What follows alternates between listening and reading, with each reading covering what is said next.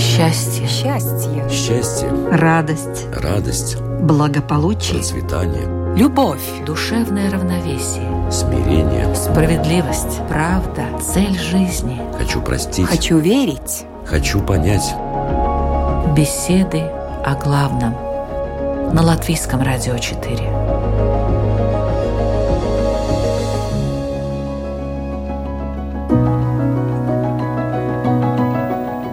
Здравствуйте, уважаемые радиослушатели! В эфире Латвийского радио 4 «Беседы о главном». У микрофона Людмила Вавинска. Мы их любим, жалеем, ухаживаем за ними, потакаем их капризам, ласкаем. Но также любим их есть, смотреть на них в неволе, закрываем глаза на среду их обитания, когда она подвергается загрязнению со стороны человека, бросаем их, когда нам это не нужно, эксплуатируем до последнего, когда нам это выгодно. Убиваем, если они вторгаются в наши территории, если они проявляют нам агрессию, если мы их боимся. И просто для эффектной фотографии.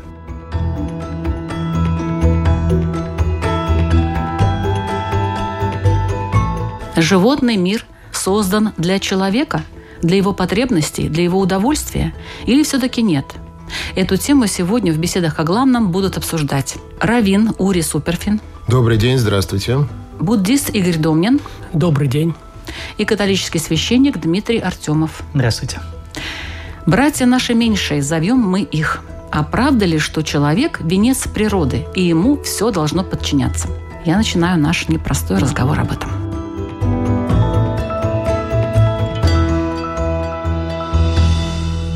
Как и по какому принципу создавался мир живых существ? Уважаемый Ури, расскажите нам вашу версию.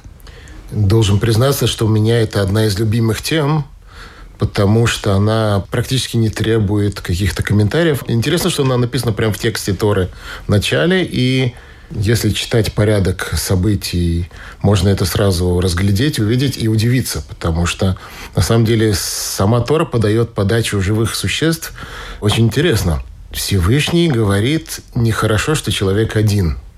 Это даже не содержание, это прям цитата. Нехорошо, что человек один. Чем нехорошо? Наши комментаторы говорят, человек один, и он был настолько совершенен, что у ангелов было отношение к этому человеку как равноценной силе. Он внизу, Всевышний наверху. И чтобы у них не возникало вот такого вот системного разлада, кого слушаться в случае дилеммы, в случае, когда оба отдают противоположные приказы, то нужно, чтобы их стало двое, чтобы человеков стало двое. Но Всевышний не может решать свои теологические проблемы за счет насилия. Поэтому человеку нужно как бы сподвигнуть на то, чтобы он сам захотел стать больше, чем одним. Как это сделать? Единственная брешь, которая у Адама была, это желание исполнить волю Творца. Значит, нужно сделать фикцию, что воля Творца такая, чтобы было не один, а двое. И Всевышний создает огромный мир животных, птиц и рыб, которые плодятся. Приводит их к Адаму и говорит «называй». В отличие от английского, на иврите есть роды женские, мужской есть и у животных тоже. И, соответственно, Адам начинает называть и видит, что схожие внешние животные называются почти схожие, но у самок есть, как говорится, окончание. То есть он, постигая своим вот этим высоким уровнем разницу между животными, видит, что что-то их объединяет. Может быть, даже он уже видит ежа, ежиху и маленьких ежиков, и как бы понимает, что тут у него под носом происходит какой-то проект, в котором он не участвует. Он вне игры. Адам действительно не был мужчиной. Он был нечто среднее. Пишет Талмуд, он не был мужчиной, и он захотел тоже. Всевышний его не заставлял. Он говорит, я тоже хочу. Я смотрю, тут огромный проект еще, столько сотни тысяч видов, а я вне игры. Как это? В тот момент, когда захотел все. Говорится, вот это усыпление, ребро, все, все, что вот это люди знают. Таким образом, животный мир был создан для того, чтобы Адама заставить захотеть плодиться, даже не важно плодиться, стать двумя. И как только стали двое, сразу у ангелов уже понятно, что как монотеизм это не может быть уже. Это не может быть он, это не может быть главный, раз их двое, и тем более дальше. И, значит, проблема была решена. И таким образом весь животный мир вот решил эту проблему теологическую. В христианстве такая же теория? В христианстве, и не могу говорить за все христианство, по крайней мере, в современном католичестве, на протяжении, наверное, уже лет 150, если не больше, есть эта проблема синхронизации религиозного восприятия творения и того, что мы называем сегодня научной картиной мира. Я буду сейчас немного утрировать, упрощать, но христианство стоит на позиции, что сотворение шло от простого к сложному. Но если мы проследим также логику творения, то мы увидим интересную вещь, что сначала были творения неподвижные, потом подвижные – то есть от простого к сложному. Понятно, что это тоже специфическая логика религиозная, которую нам с нашей точки зрения 21 века тяжело понять, но она тоже открывает некоторую логику творения от простого к сложному, от примитивного к более развитому. Ведь человек, если мы говорим венец творения, тоже творение шестого дня – не первого. То есть виден тоже от простого к сложному. Поэтому если так суммируем и говорим о христианском мировоззрении, воззрении на творение, то это, безусловно, творение Творца, то есть имеет свое начало, имеет свое начало в Боге, но Бог творит от простого к сложному. То есть мир идет от упрощенной версии к более сложной, что показывает, что сила Творца в этом мире заключена. Потому что обычно, если мы говорим о энтропии, о таком понятии, то если перестать что-то, допустим, содержать в каком-то порядке, оно будет потихонечку разваливаться. То есть энергия уменьшается, распределяется, скажем так, ровным слоем. Э, если же мы посмотрим на логику творения, то мы увидим, что как бы не было это парадоксально, я тоже упрощаю, конечно, очень сильно, потому что вплетаю богословие в физику, но мир развивается. Мир идет более от простого к сложному. Поэтому логика творения от простого к сложному. Ну, то есть э, животный мир, он как бы более прост, чем человек. Упрощая, да. Хотел бы заметить, что на самом деле перечисление в Торе, и даже паденное перечисление, оно до появления Адама не заставляет нас это воспринимать буквально, что действительно хронологически скажем, предшествовали рыбы, птицам и животным, потому что пока нет наблюдателя, нет и времени как такового. Поэтому, в принципе, действительно возможно это перечисление, оно именно по главности. Чем ближе к концу, тем главнее, но вообще вне времени. То есть Адам, он вершина, и те, кто под ним, они так или иначе едят тех, которые меньше. И в этом их главность проявляется, скажем так. О, я скажу, животные тоже с удовольствием иногда едят людей. Как ни Дойдем, странно. я так понимаю. Дойдем да? до этого, Дойдем да. еще. А В буддизме человек это вообще среди животных кто? Царь? В буддизме все немножко сложнее и, может быть, немножко проще, но по-другому. Согласно мировоззрению буддизма, сансара или то, что мы называем Вселенной как материальная плюс ментальная, сансара бесконечна. То есть она не имеет начала и конца. И в этой сансаре существуют возникающие и распадающиеся миры. И вообще существует шесть основных уровней миров. И вот миры, они делятся так, что сверху уровень богов, будем говорить так, суперсущностей, потом уровень полубогов, то есть полусверхсущностей, потом уровни миров человека, человеческие, потом уровни миров животные, потом уровни миров голодных духов и миры адов. Таким образом, человеческие существа или человеческая сущность – это проявление в этом мире естественных законов взаимодействия сознания, реальности и тому подобное. И человеческие сущности ничем не отличаются от уровней животных и уровней богов и тому подобное. И путем перерождения сущности или потоки сознания переходят из одно в другое. Как у Высоцкого «Будешь туп, как дерево, родишься баобабом». Тысячу лет, Тысячу пока лет, помрешь. пока помрешь. Да. Да.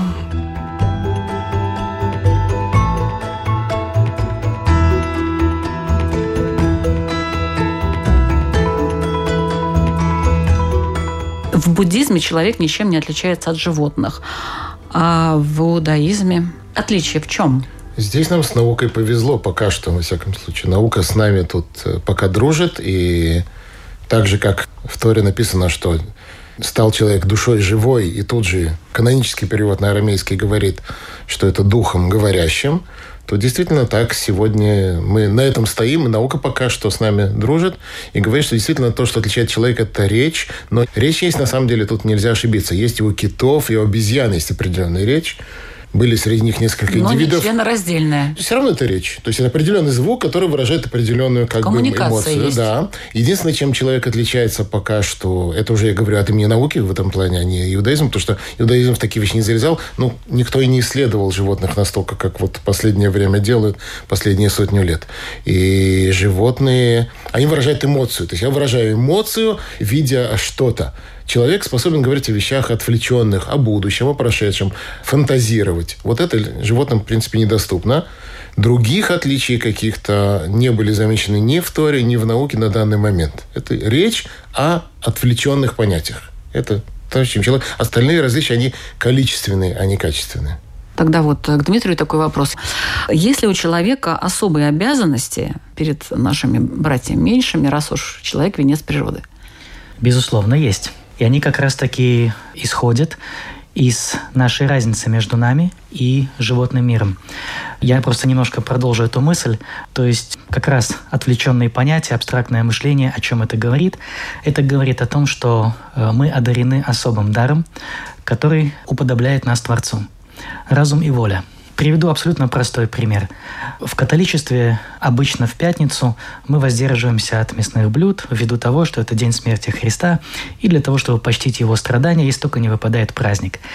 И вот э, если представим, что положим хорошую вкусную колбасу между псом и священником, то пес, конечно же, даже не подумает о том, слушайте, пятница же. Пес просто не в курсе. Даже если его это как-то поинформировать. Он функционирует на уровне инстинкта. Он голоден, есть еда, мы едим.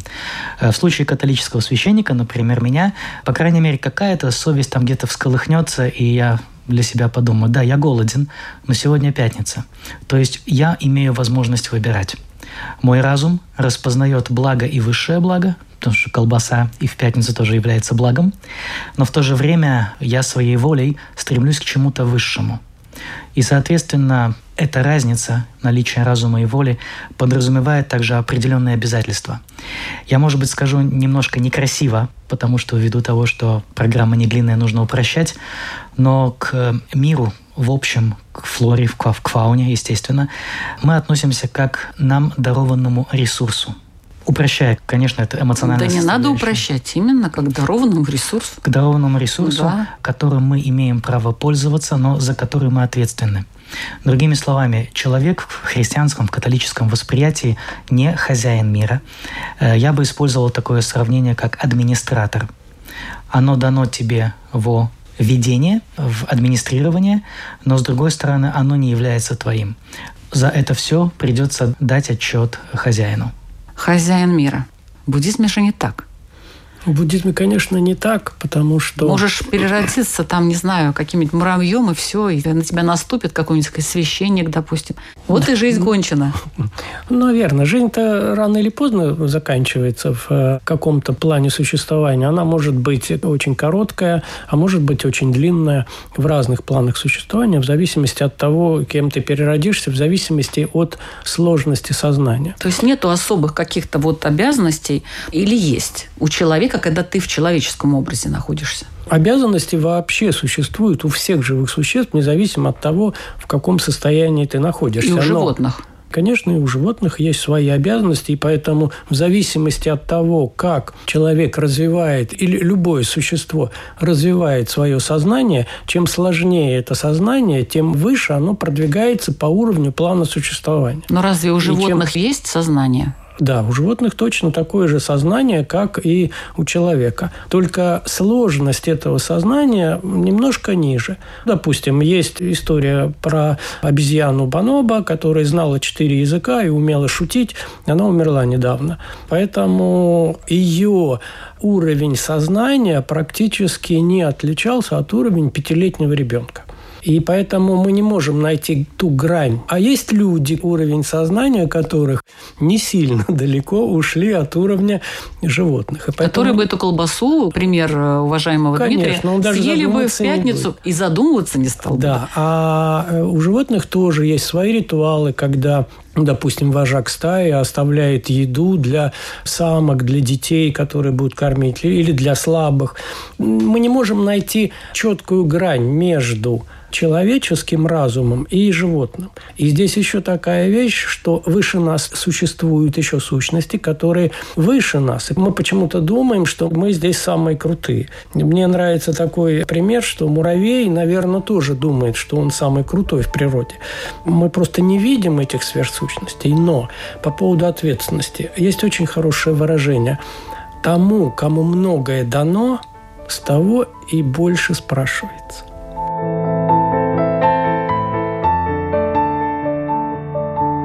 Что касается разума у животных, у нас э, в иудаизме тоже есть к этому отношение. Самый яркий пример – это, конечно, отдельное благословение на слона. Там есть еще парочка, но у них свои.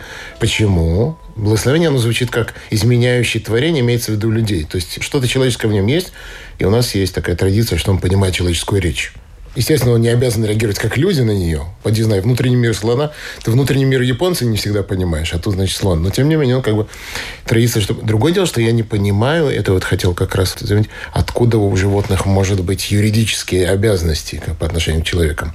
Ведь обязанность – это понятие юридическое, кто их обязал в рамках буддизма, это не очень понятно. А... Разум, безусловно, но кто их обязал по отношению к нам что-то, Юридически. У нас есть по отношению к ним в иудаизме есть заповедь, например, когда бык барану тащит, значит, по зерну, не затыкать ему. Он имеет право есть в процессе. Девушки собирают вишню. Возьмем пример попроще. На Руси заставляли их петь, чтобы не... Вот нельзя. Имеет право. Или кормить животное еще до того, как ешь сам. У нас есть по отношению к ним обязанности. Мы люди достаточно умные, чтобы понять, что мы обязаны. А животные если возьмем животных в стае, то в стае очень четко распределены обязанности. И вожак стаи, допустим, не может просто так пойти и убить какого-нибудь молодого животного или самку. Поэтому у них очень сложная социология, то же самое. Вообще юридическое понятие – это понятие, если мы будем говорить более таким научным языком, это договорные понятия между определенными сообществами. Потому что то, что в человеческом одной группе является как бы или табу, или какими-то правилами, то в другой человеческой группе, абсолютно такой человеческой группе, группе это может совершенно выглядеть по-другому. Поэтому здесь сравнивать, э, я думаю, что совершенно корректно. Ну, то есть по отношению к людям у них нет какой-то обязанности у животных? Некому обязать просто. То есть волк ни при каких условиях не будет обязан что-то по отношению ко мне, скажем. Ну почему? У них есть внутренние обязанности. Во всяком случае, волк просто так не будет нападать на человека. Даже если э, человек где-то идет, то редчайший случай, когда животное просто будет ни с того ни с сего нападать на человека, это исключение. То есть какой-то сдерживающий фактор есть все-таки? Да, существуют какие-то правила, которые это формируют. Ну, так же, как у человека. В христианстве существует такая концепция, как естественный закон. То есть, оставаясь на примере с этим волком, для волка будет естественным напасть только в том случае, если он голоден. Если он не будет голоден, то, конечно же, не нападет. То есть это не вопрос, что волк подписывал какой-то договор, он просто действует согласно этому закону, который Творец вписал в этот мир. Таково понимание э, христианства. А почему же тогда мы нападаем? Получается, что волк более нравственный? чем мы. Ну так, в кавычках, может быть, э, в церковь не ходит, но соблюдает. Соблюдает. Дело в том, что волк не может не соблюдать. Начнем с этого. У него нет выбора. Волк не будет нападать, если он не голоден он не может выбрать напасть. Он будет нападать, если голоден, и для него нет опасности, что его заатакует более сильнейший противник. В случае человека мы уже можем использовать нравственные категории, у человека есть возможность выбора. И поэтому мы не можем говорить, что волк нравственный или безнравственный, но человек – да. Я бы здесь, может быть, немножко возразил, потому что, исходя опять из истории, которые мы читаем, у волка тоже может быть характер у конкретного волка. И у него тоже может быть настроение. И волк может ни с того ни с сего, как любое животное, может проявить собственный характер, собственные какие-то чувства или что-то ну, еще. Кстати, медведи белые, которые вот бывает просто приходят где-то, да. и им ничего не надо. Неадекватные вот вещи. Так же, как, вещи. вот, допустим, волк, который попадает в стаду, ему надо одну барана, а он перережет всех. И, Лисица и... также, вот кур не, ну это нас Всех уводит перед... просто в тему свободы да. выбора, где, видимо, отдельно нужно ей посвятить целые... Животных? То есть Свобода мне- выбора Просто животных? я- мне, как бы, ну, естественно, католицизм где-то ближе Да. в плане историческом и так далее. Поэтому я как бы понял, что я сказал, потому что что такое свобода выбора. И э, в контексте его фразы вообще характер это вообще не касается темы свободы выбора. А я думаю, что здесь как раз эта тема говорит о том, что все-таки нам очень трудно найти грань между сознанием животного и сознанием человека. Это да.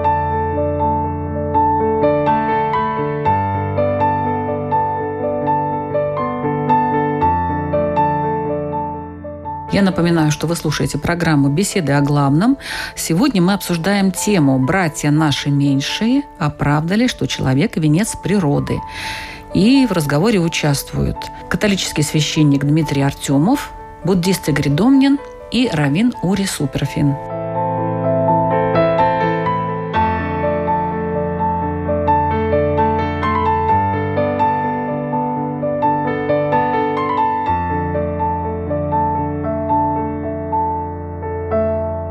Сейчас мы переходим к сложной теме – домашние животные. Тут мы все, так сказать, теоретизировали, все хорошо.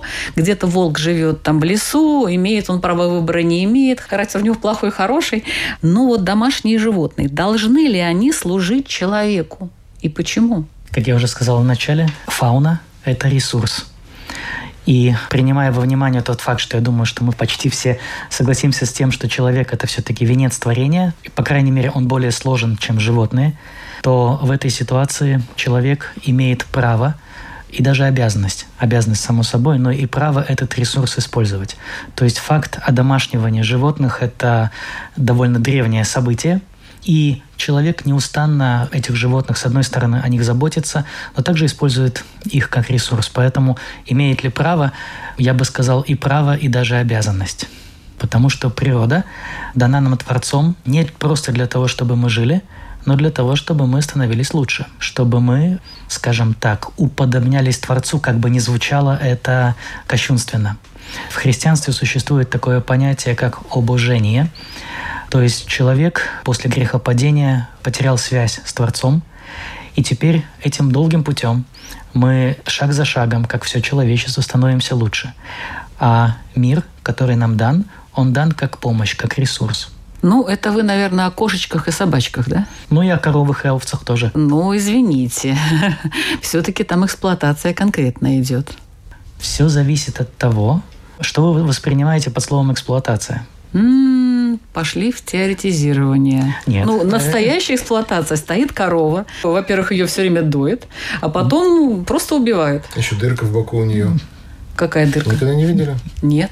У них сказать, доставать периодически, если что-то, просто делают дырку, ее Боже фиксируют и достают иногда, если там какие-то затвор. Так проще. Ну, так и как? Уважаемый Ури, вот как вы к этому-то отнесетесь? Э, Домашние животные. Это вообще Если- что? Если прицепиться к формулировке вот самого вопроса, то, в принципе, мы сейчас говорим же не о том, на что люди имеют право, а должны ли животные. Да. И здесь понятно, что никто их не может обязать, ну, это мы уже говорили выше.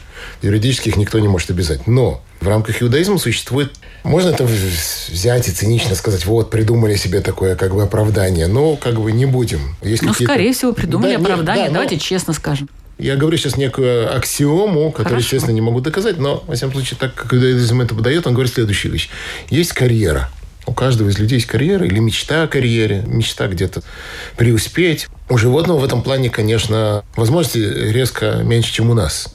Да животному и карьера никакая не нужна. Не, трогайте совсем. вы. Мне кажется, что любое живое существо, оно где-то там внутри хочет как-то состояться. да. Очеловечиваете вы их. Э, может быть, может быть. Но так или иначе, когда животное существует, то оно хочет как-то в чем-то преуспеть. Даже Больше- жить хорошо. Даже больше жить хорошо. надоев. Да, даже жить хорошо, это же понятие достаточно широкое. Поэтому, в принципе, в рамках иудаизма в Кабале больше существует такое вот видение, что животные сами за то, чтобы прожить не зря послужить чему-то святому. Например, та же овечка, идущая она, значит, на заклание на жертвенник, она в целом довольна. Потому что как раз все эмоции у человека связаны, все ассоциации, связанные с понятием смерти и так далее, у нее приглушены, потому что это у нас опыт, память и так далее. Поэтому у нас смерть это прям целый фонтан эмоций и так далее. Для нее это вещь, которую она сама ни разу не переживала. Есть инстинкт, но нет вот этих всех бури, так сказать, чувств и так далее. А с другой стороны, есть некое внутреннее осознание правильности, что она вот идет сделать что-то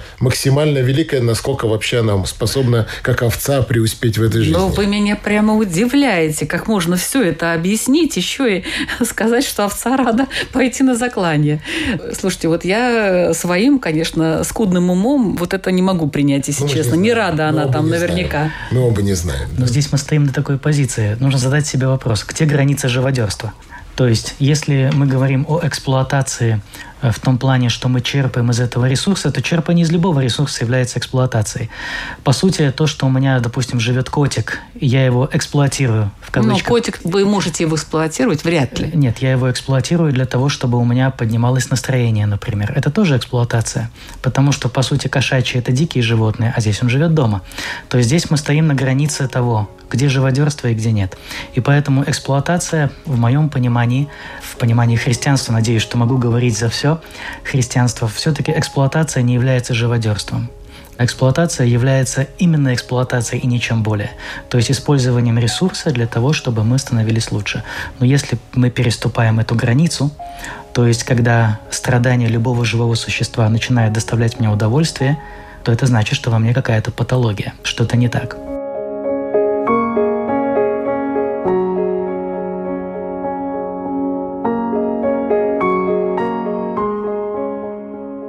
Согласно буддизму, человек находится в промежуточном состоянии между миром животных и миром богов. И здесь надо понять, что человек – это не как вот просто физическое материальное тело. Человек – это материальное тело плюс сознание. И сознание определяет уровень, план существования сущности. Это исходя из сознания человек. Сущность становится либо Богом, либо человеком, либо животным. И в человеческой сущности, в физическом человеке находится одновременно сейчас три способа сознания. И мир животных, и мир человека, и мир полубога или бога находится в одном человеческом существе. И, соответственно, чем ближе человек к материальному миру, тем ближе он к уровню животных, и тем больше он живет по законам этого материального мира и законам животных. И поэтому по законам животных то это нормально убить другое животное и его съесть для еды. Это абсолютно нормально. Дальше, если сознание начинает развиваться, и оно переходит больше на уровне человеческого сознания, то мы начинаем уже осознавать, что это не очень правильно, такое действие. И мы постепенно уходим от прямого убийства животных ради удовольствия, допустим. И человек уже как сущность, он начинает эксплуатировать животных более щадяще. А дальше, по мере развития сознания, человек может переходить, его сознание может переходить с человеческого на уровне полубогов-богов. И тогда человек выходит из материального мира и полностью отказывается от эксплуатации вот этих животных как таковых. И они становятся ему просто не нужны. Ну и мы можем сейчас смотреть, как люди переходят на вегетарианское питание, начинают задумываться вообще о существовании этого мира животных и начинают совершенно по-другому к нему относиться. И мы знаем таких людей, такие старцы, у которых сознание настолько развилось, что они уже практически не находятся в этом материальном мире. И тогда решается проблема взаимодействия вот человека и животного. Мне кажется, на самом деле тема эта, она является лакмусовой бумажкой религиозности, что ли, человека. Ее можно таковой назвать. Почему? Потому что действительно, вот как Дмитрий сказал, давайте опять же пойдем в источники. Ной, ковчег Ноя опускается. Ной является по факту тем, кто их там всех кормил, содержал, спас. Он выходит оттуда, Всевышний ему говорит, теперь можешь их есть. До этого было запрещено. Теперь можешь их есть. Почему? Потому что как бы они тебе обязаны жизнью. Не было бы тебя, не было бы ковчега, у тебя не было бы вообще никаких этих. Поэтому, в принципе, можешь есть. После этого эксплуатация. Конечно, иногда лучше бы быстро съел, чем долго мучил. Но сам вектор, он таковой. В Талмуде написано, человек не ученый, он на Ноя не похож, ему мясо вообще нельзя. Потому что был бы он там в ковчеге, он бы все запорол. Ему бы ковчег не доверили. Но это дух, как бы. Ну хорошо, можешь их есть, но есть же ведь еще жертвоприношение. Вот вы говорите про барашка. И еще есть вот, опять же, в иудаизме петуха там бедного мучают. Как-то мы сразу скакнули с заповеди Торы до обычая, которого половина иудаизма критикует и насмехается. А, критикует все-таки, резко, да? Резкие ну, такие сразу э, перепад знаете, высот очень что, серьезный. Что ярче, вот что вот то и Да, запомнилось. да, я понимаю, да, это на Вот. картинках, это в Ну интернете. да, это, конечно, впечатляет. Первое издание свода законов еврейских Шуханаруха глава, посвященная этому обычаю, она начиналась со слова «ошибочный обычай». Ошибочный. Потом во втором издании это уже как затерли, потому что все, европейское еврейство сказало «минуточку». А мы так делаем. Но поэтому я просто хочу так снять вот это вот. ну. Да, но я вот нет делаю. Я на деньги делаю, например. Ну, у нас вообще тут сидят очень хорошие люди. Да, да. Но жертвоприношение, тут вы правы. В Торе про жертвоприношение очень много написано. Очень подробно, Вот очень долго. Уже сейчас 21 век. Смотрите, на самом деле, действительно, у нас с жертвоприношениями сейчас мы совсем уже далеки от этого. Мы далеки от мяса. Я, как раввин, не знаю, мне принесет сейчас кто-то курочку, как моему предшественнику сто лет назад. Я не знаю, как ее вратить и что там ее внутренности. Раньше это была норма в деревне. Зарезали курицу, возник какой-то вопрос. Приносит раввину, посмотреть, она годится или нет. Я сегодня от этого невероятно далек. Ни разу этого не делал и в теории весьма плаваю. Поэтому, так как мы весьма далеки от этого, действительно, есть Равкук. Равкук это был такой раввин, который отец-основатель религиозного сионизма, назовем это так условно, опять же, упрощая. Он вообще заявил в своей книге, что в будущем действительно не будет жертвоприношений буквальных, а это будет уже некое духовное Ну, понятие. это, То наверное, и есть человечество туда как бы достаточно дошло уже сейчас. Поэтому вот спросите меня, что там будет в третьем храме, будет там жертвоприношение или нет, не знаю. Не знаю. Мы уже не очень готовы к этому.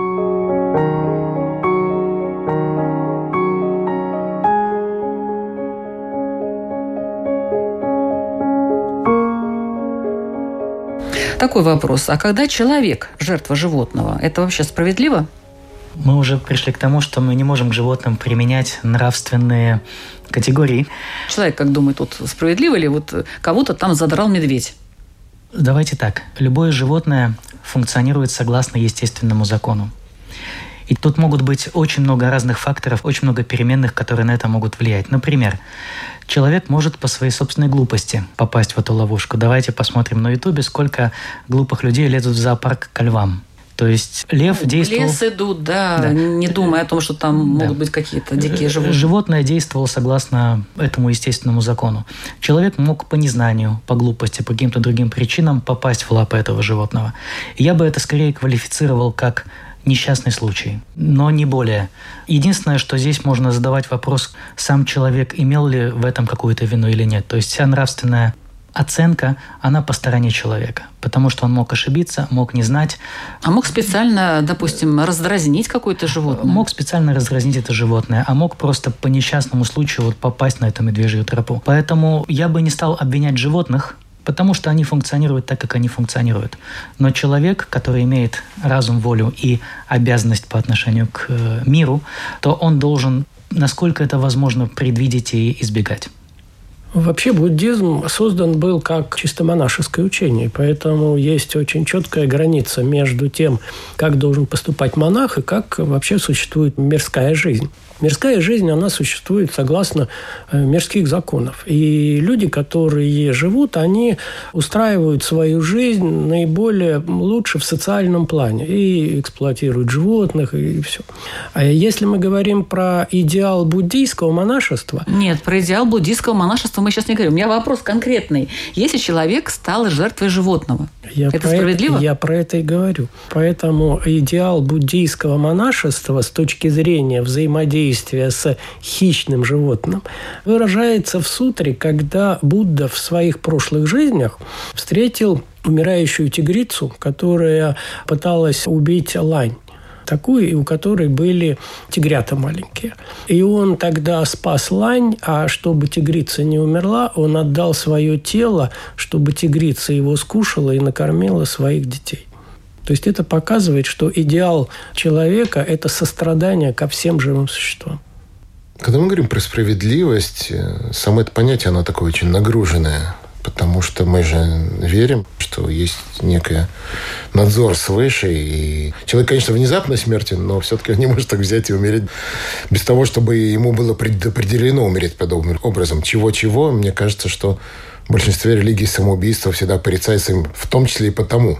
Не тебе решать. Если животное человека убило, то прежде всего надо понимать, что это справедливо с точки зрения высшей воли по факту. Его животное задрало, по факту, значит, так свыше хотели. Поэтому что остается? Обидно, конечно, обидно. Такой разум погиб э, в пасти медведя. Это ужасная смерть. Но справедливость, если мы говорим про высшую справедливость, конечно, это она тут сработала. Мы верим, что человек не умирает случайно.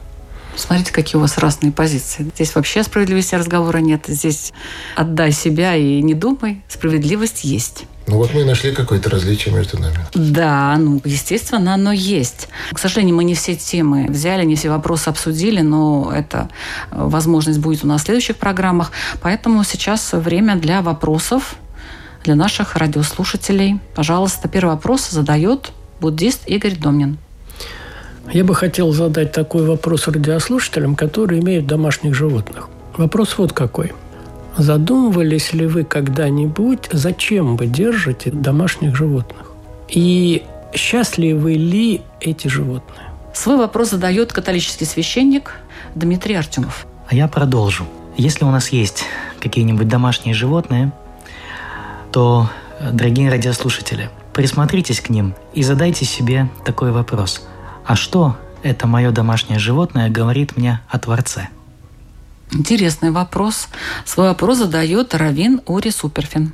Ну, тогда я не буду отделяться и тоже про домашних животных скажу, тем более, что это, мне кажется, среди ваших слушателей будет наиболее крупный процент. Когда мы говорим о домашних животных, у всех, особенно владельцев домашних животных, всегда есть такая теплая волна любви такая сразу. Это особенно собаки, они Собаки, кошки. Безусловно, тебя любят, бросаются, здороваются. И то, что мы их любим, это естественная реакция человека, потому что хоть кто-то тебе, наконец, не пудрит мозги, а просто вот тебя любит. И просто тебе подставляет спину, чтобы погладил и так далее, и так далее. Куча позитива. И я ни в коем случае не призываю, нет, вспомните о людях, столько у вас такой сильный акцент на животных. Нет, возьмите это как планку и спросите себя просто, есть ли вокруг вас человек, который хотя бы удоставится схожей любви. Хотя бы. Потому что хорошо бы для коллекции, чтобы хотя бы один такой человек был. Потому что все-таки люди нам как-то должны быть ближе. То есть, когда мы говорим о ближних, это прежде всего люди, и только потом уже собачки-кошечки при всем уважении, как говорится, и любви к ним. Пусть это будет для вас стартом таким. Чтобы нашелся один человек, хотя бы, чтобы его любили не меньше, чем свою собаку, не меньше, чем свою кошку. Если такого человека нет, то, может быть, стоит э, его сделать. Найти. Найти, сделать, да. Спасибо большое. Это были беседы о главном. Ведущая Людмила Вавинска, компьютерный монтаж Ингрида Беделе, музыкальное оформление от Кристины Золотаренко. До следующих встреч в эфире и задумайтесь над этими вопросами, которые вам задали сегодняшние участники. Счастье. Счастье. Счастье, Радость. радость, Благополучие. процветание, Любовь. Душевное равновесие. смирение. Справедливость. Правда. Цель жизни. Хочу простить, Хочу верить. хочу понять. Беседы о главном. На Латвийском радио 4.